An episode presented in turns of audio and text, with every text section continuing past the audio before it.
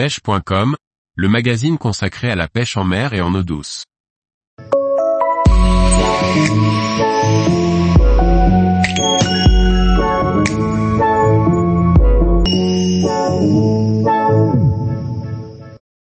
Comment déduire la nage d'un hard swimbait suivant sa conception?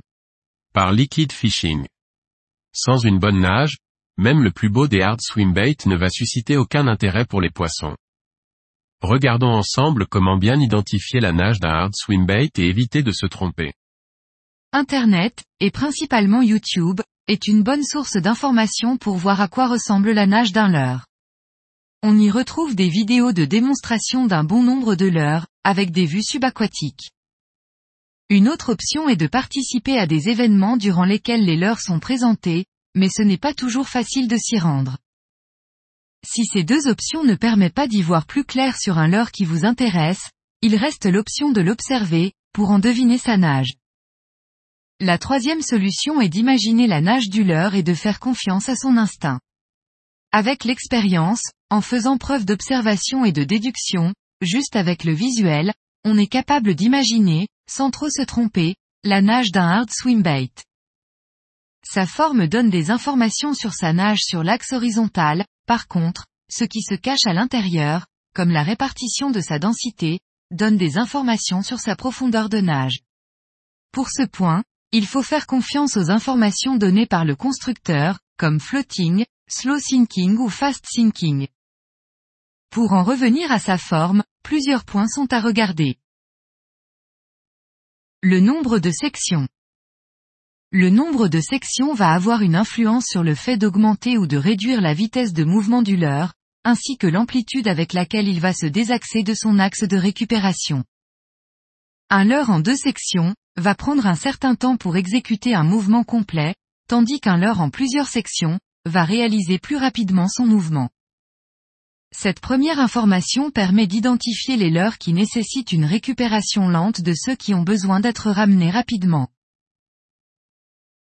L'amplitude de mouvement entre les sections. En plus du nombre de sections, la liberté de mouvement qu'elles ont entre elles va donner la nage au leurre. Plus leur amplitude est grande, plus le leurre va onduler fortement et se désaxer. Au contraire, plus l'amplitude est réduite, plus le leurre va faiblement onduler. On trouve même des leurres qui conjuguent les deux, avec une amplification de l'amplitude de mouvement, au fur et à mesure qu'on se rapproche de la queue. Dans ce cas, le leurre va maintenir sa position à l'avant et va onduler à l'arrière. La longueur des sections. La longueur des sections est souvent liée au nombre de celles-ci. Plus le leurre possède de grandes sections, plus l'eau va créer une certaine contrainte sur celle-ci. Le leurre va devoir s'éloigner davantage de l'axe de récupération pour ne plus être soumis à cette contre-pression et changer de direction. Voici ce qui fait la différence majeure entre les glide bait et les swim bait. Les premiers ont une nage en S large, tandis que les seconds ont plutôt tendance à nager en drapeau. La queue. La dernière section du leurre, souvent composée d'une queue, va donner une information sur la fluidité de la nage. Une queue dure va exécuter rapidement son mouvement, tandis qu'une queue souple va donner plus de fluidité au mouvement. Le rolling. Le rolling d'un hard swimbait va surtout dépendre de sa largeur. Un leurre fin aura tendance à chavirer à chaque changement de direction, tandis qu'un leurre épais, qui a de bons appuis, va rester stable et droit. La matière. Certains leurres incluent des parties souples, souvent en partie terminale. Cette section agit comme une queue souple, en donnant davantage de souplesse à la fin du leurre. La bavette. Sur un hard swimbait, une bavette va le forcer à suivre son axe de récupération et va freiner sa nage dès qu'on arrête de le ramener. Elle n'agit généralement pas trop sur le reste de la nage du leurre, mais augmente sa capacité à plonger.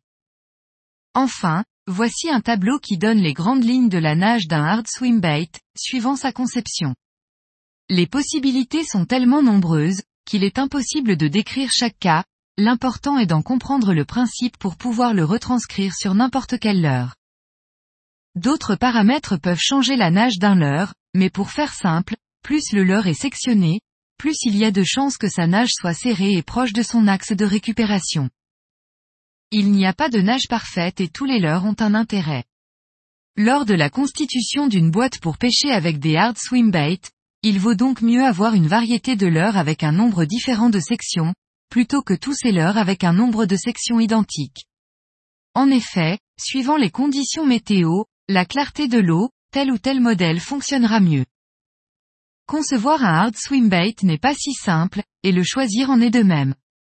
Une fois que l'on sait interpréter tous les paramètres qui déterminent sa nage, on est capable d'imaginer ce qu'elle donne sous l'eau. Ceci permet d'éviter des erreurs d'achat, avec des leurres qui passent leur vie dans le fond d'une boîte. Tous les jours, retrouvez l'actualité sur le site pêche.com. Et n'oubliez pas de laisser 5 étoiles sur votre plateforme de podcast.